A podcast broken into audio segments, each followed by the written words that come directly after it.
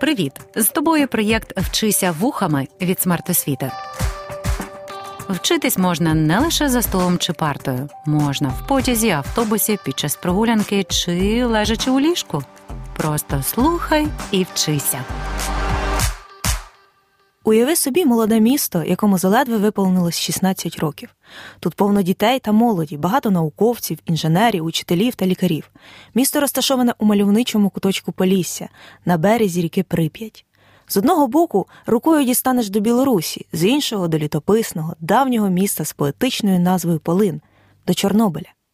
А за два кілометри від міста диво науки, яке змусило ядерну енергію перетворюватись на електричну та робити життя людей кращим.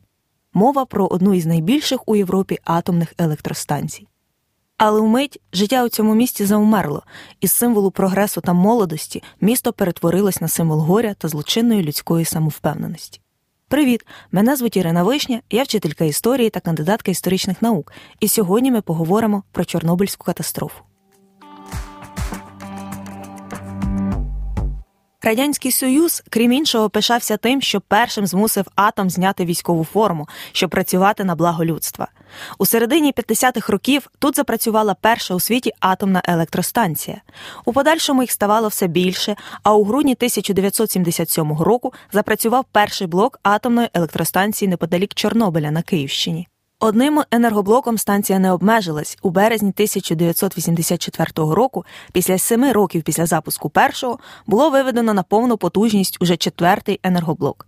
Для будівельників, атомників, персоналу станції та їхніх сімей неподалік було збудовано місто Прип'ять, що активно розвивалось та впевнено дивилось у світле комуністичне майбутнє. Але 26 квітня 1986 року, приблизно о пів на другу ночі, на четвертому енергоблоці стався вибух. На цей момент у реакторі знаходилось близько 200 тонн ядерного палива, діоксиду урану. Внаслідок аварії було зруйновано обшивку. Через відсутність захисної оболонки в повітрі на висоті до 10 кілометрів опинилося 60 тонн радіоактивних речовин.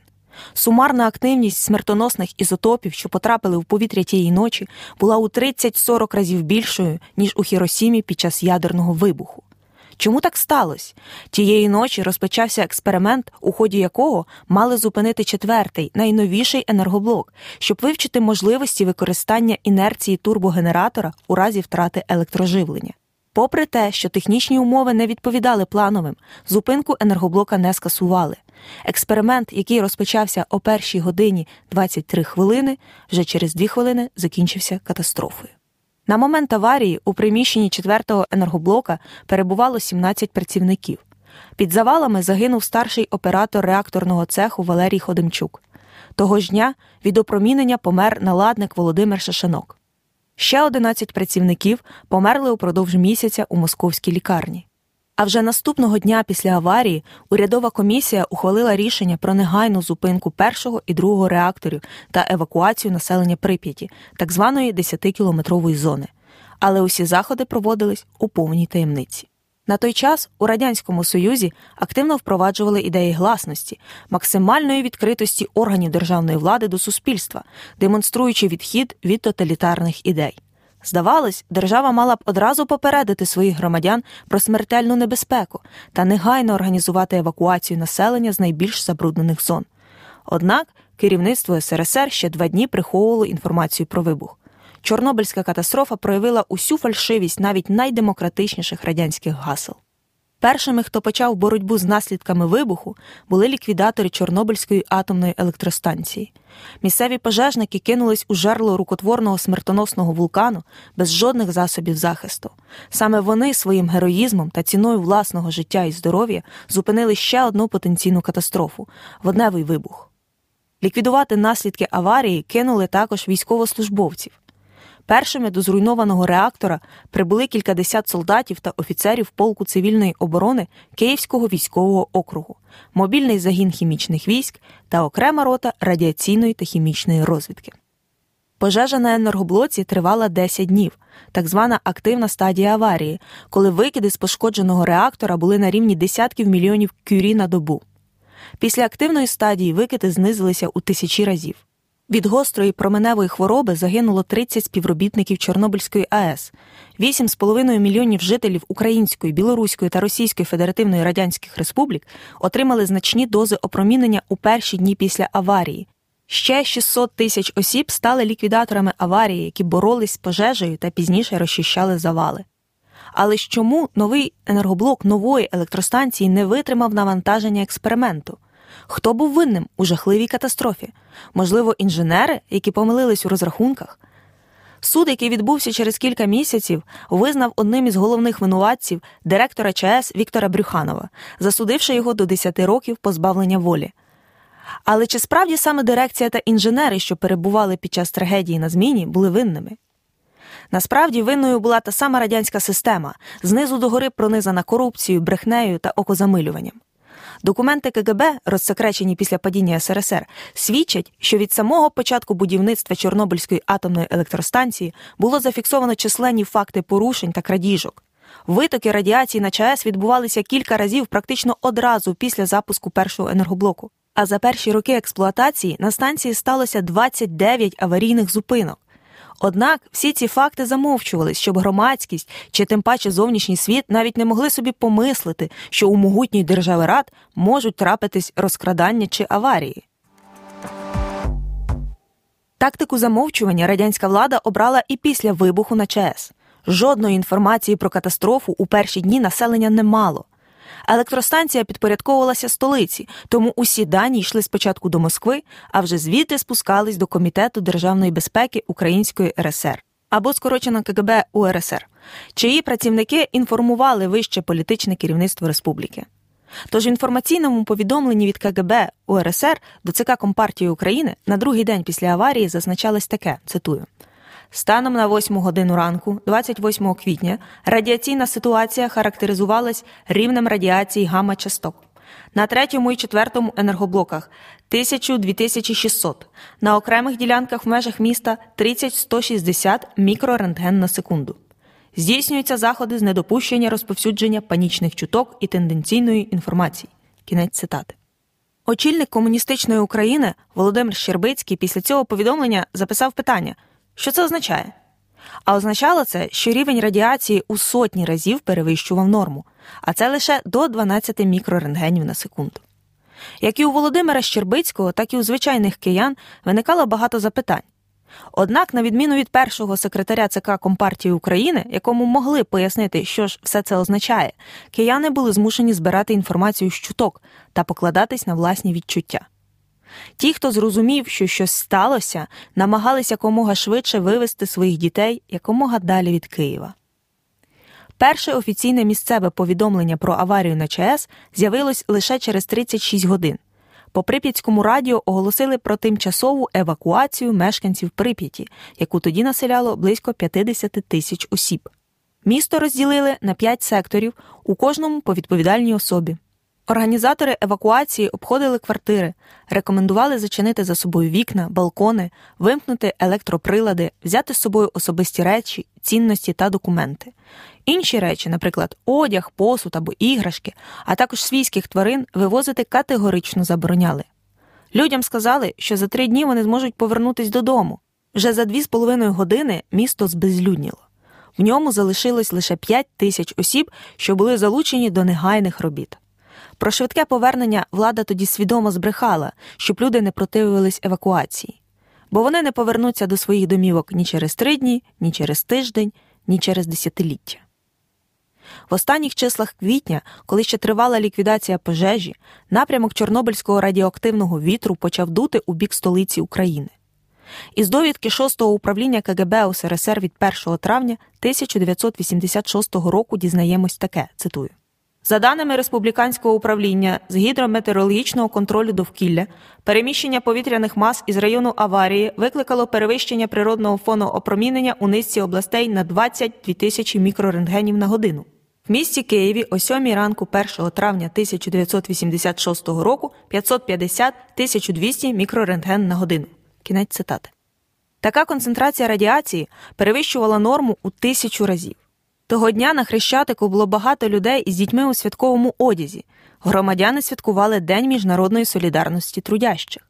За даними газет, у святкуванні на Хрещатику того дня взяли участь понад 120 тисяч киян та гостей столиці. Влада держави, що позиціонувала себе як захисниця прав робітничого населення, свідомо жертвувала їхніми життями та здоров'ям, замовчуючи про радіацію заради красивої святкової картинки.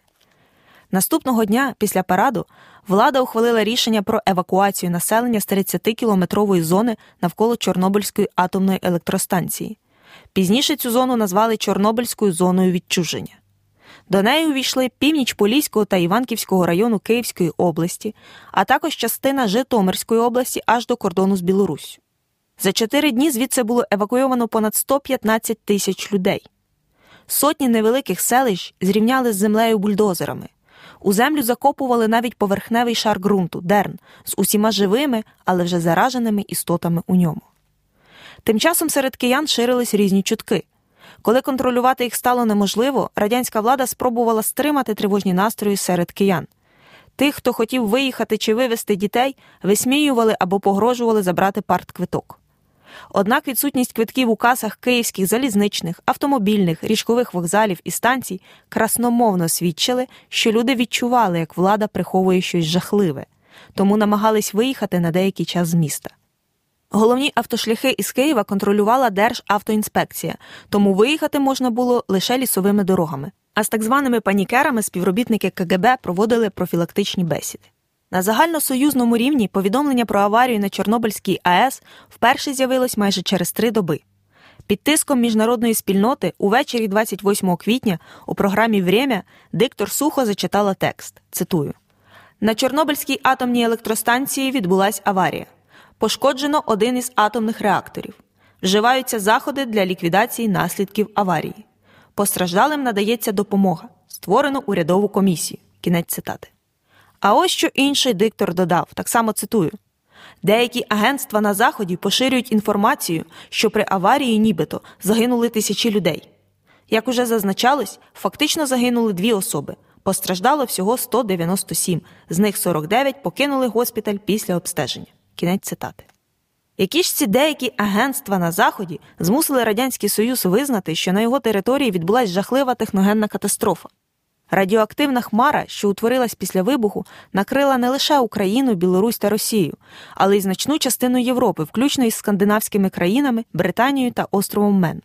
Першою державою, що забила на сполох, була Швеція.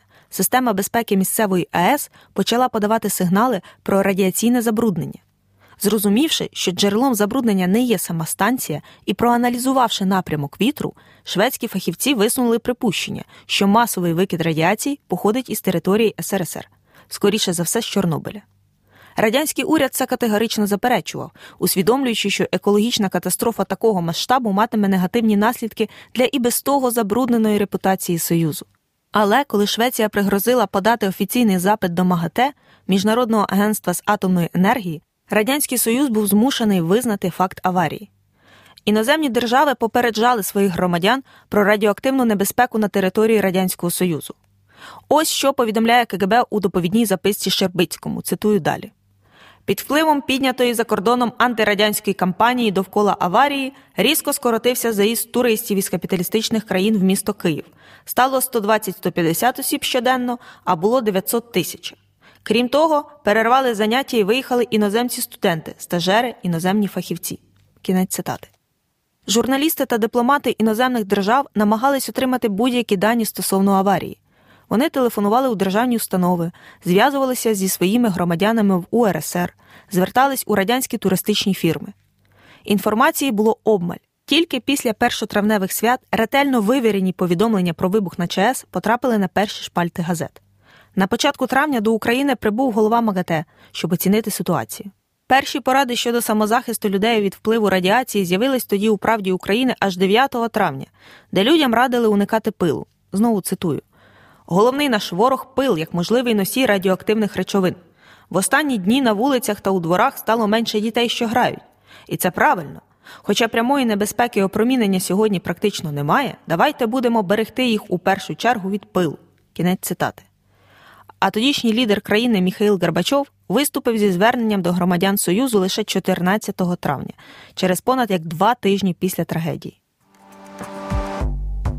Змушений змінити тактику, радянський уряд почав потроху маніпулювати про наслідки Чорнобильської катастрофи. Про справжні масштаби трагедії світ дізнається лише після розпаду Радянського Союзу, коли з чорнобильських документів буде знято гриф таємно. Тоді дізналися, що КГБ змушувало Міністерство охорони здоров'я УРСР фальшувати діагнози променевих уражень. Замість променева хвороба треба було вказувати діагноз вегетосудинна дистонія, діагноз, який існував лише у Радянському Союзі. Вже за два місяці після катастрофи радянські спецслужби засекретили будь-які відомості про справжні причини аварії, характер руйнувань, обсяги ушкоджень, радіаційний фон та іншу дотичну інформацію. Прокричати правду про аварію на ЧАЕС на увесь світ допомогла українська діаспора, яка вбачала в самій аварії та в її замовчуванні наслідки колоніального безправного статусу України. Наша діаспора продемонструвала високу громадянську активність у світі. Її представники організовували демонстрації, готували звернення до урядів західних держав. Закордонний провід Української головної визвольної ради у вересні 1986 року доклав значних зусиль, щоб питання Чорнобильської трагедії розглядали на засіданні ООН. Канадські та американські українці створили низку організацій задля привернення уваги світової громадськості до аварії. Уже через рік у США було відзначено перші роковини аварії на ЧАЕС. Наслідки Чорнобильської аварії, відомості, про яку так ремно оберігав КГБ, жахали. Катастрофа забруднила радіоактивним цезієм близько трьох чвертей території Європи.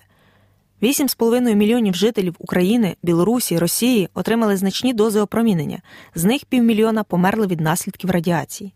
81 населений пункт України став безлюдним внаслідок евакуації населення із зони зараження.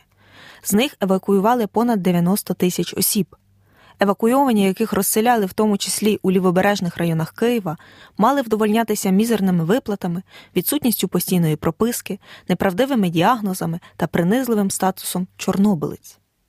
Найбільше постраждала Білоруська РСР, на територію якої потрапило близько 60% шкідливих викидів. Дія радіації поширилася на територію близько 200 тисяч квадратних кілометрів, чверть з яких сільськогосподарські угіддя. Загинуло близько 10 квадратних кілометрів лісу навколо Прип'яті, дерева якого через поглинуту радіацію набули буро-червоного кольору. Цей ліс, який назвали рудим або червоним, було знесено бульдозерами та поховано під шаром землі. Різко зріс рівень онкологічних захворювань, особливо лейкемії та раку щитоподібної залози. Наслідки аварії для здоров'я ми відчуваємо й досі через майже як 40 років. Разом з тим, Чорнобильська катастрофа пришвидшила розпад Радянського Союзу, адже прагнення Москви приховати правду про її наслідки та недостатні заходи безпеки похитнули віру у комуністичні ідеї і продемонстрували фальшивість радянського режиму. Після аварії у Радянському Союзі посилились екологічні та національно-демократичні рухи. Зокрема, через два роки у Києві відбулася перша несанкціонована демонстрація під гаслами Геть АЕС з України, не хочемо мертвих зон, АЕС на референдум, кожному персональний дозиметр. Деякі громадські організації, які сформувались навколо проблеми ядерної катастрофи, з часом перетворились на політичну силу, наприклад, Зелений світ. Союзна економіка, яка й без того переживала не найкращі часи, остаточно була підірвана саме внаслідок аварії на ЧАЕС. Що ж до самої Чорнобильської атомної електростанції, то з травня по кінець 1986 року над четвертим енергоблоком звели бетонний саркофаг, так званий об'єкт укриття. Вже у жовтні того ж року ЧАЕС поновила свою роботу. Перший та другий енергоблоки було знову введено в експлуатацію, а у грудні відновив роботу і третій. Радянській владі потрібно було продемонструвати, що усі наслідки вибуху ліквідовано і небезпеки більше немає. Але у 1991 році на другому енергоблоці сталася пожежа, через яку припинили роботу і цього реактора. Лише у грудні 2000 року Чорнобильську атомну електростанцію було зупинено повністю. З часом об'єкт укриття почав руйнуватись, загрожуючи новою катастрофою. У разі обвалу бетонного саркофага 95% від тієї кількості радіоактивних речовин, що знаходились у четвертому енергоблоці на момент аварії, могли опинитись у атмосфері. Тому у 2012 році почали будувати новий безпечний конфаймент арку, яка через сім років накрила і знищений реактор, і бетонний саркофаг над ним. До повномасштабної війни Росії проти України Чорнобильська зона була привабливим місцем для екстремального туризму.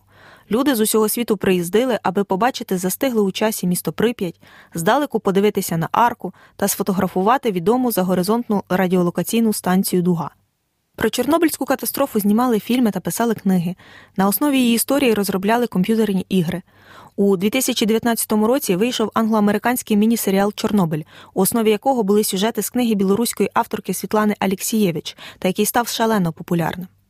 Крім цього, Чорнобильська зона приваблює дослідників дикої природи, адже за відсутності людей у 30-кілометровій зоні відновились популяції рисі, сарни. Уперше за 100 років тут з'явились навіть ведмеді. Зараз у зоні відчуження продовжують жити 400 видів тварин, птахів та риб. У наш час Росія в спробах повернути собі велич Радянського Союзу спромоглась повернути лише його тотальну пропаганду. Злочин радянської влади нагадав росіянам про себе, коли вони вдерлись на територію України 24 лютого 2022 року. Солдати російської армії стали не лише жертвами пропаганди про нібито укрофашистів-карателів, які тримають у страху малоросійський народ, але й свідомого замовчування історії на шкільних уроках. Російські солдати знали про Чорнобиль хіба з сюжетів ігор, тож за наказом командування місяць просиділи у виритих власноруч окопах в рудому лісі, отримавши смертельні дози опромінення. Отже, катастрофа на Чорнобильській атомній електростанції це прямий наслідок існування радянської тоталітарної системи. Радянська влада заради власних інтересів поставила під загрозу життя та здоров'я мільйонів своїх громадян та людей по всьому світу. Недосконалість конструкції, порушення технології будівництва, використання неякісних матеріалів, численні дрібні аварії, а головне повне замовчування та ігнорування всіх цих факторів призвело до однієї із найбільших техногенних катастроф за всю історію людства. Разом з тим, вибухова хвиля на Чорнобильській АЕС остаточно підштовхнула СРСР до прірви. Уже через п'ять років стараннями, у тому числі екоактивістів, держава рад полетить на звалище історії. Але про це у наступних уроках. Дякую тобі, що слухав або слухала цей урок. Бажаю успіхів та нових цікавих історичних відкриттів. Щойно була історикиня Ірина Вишня.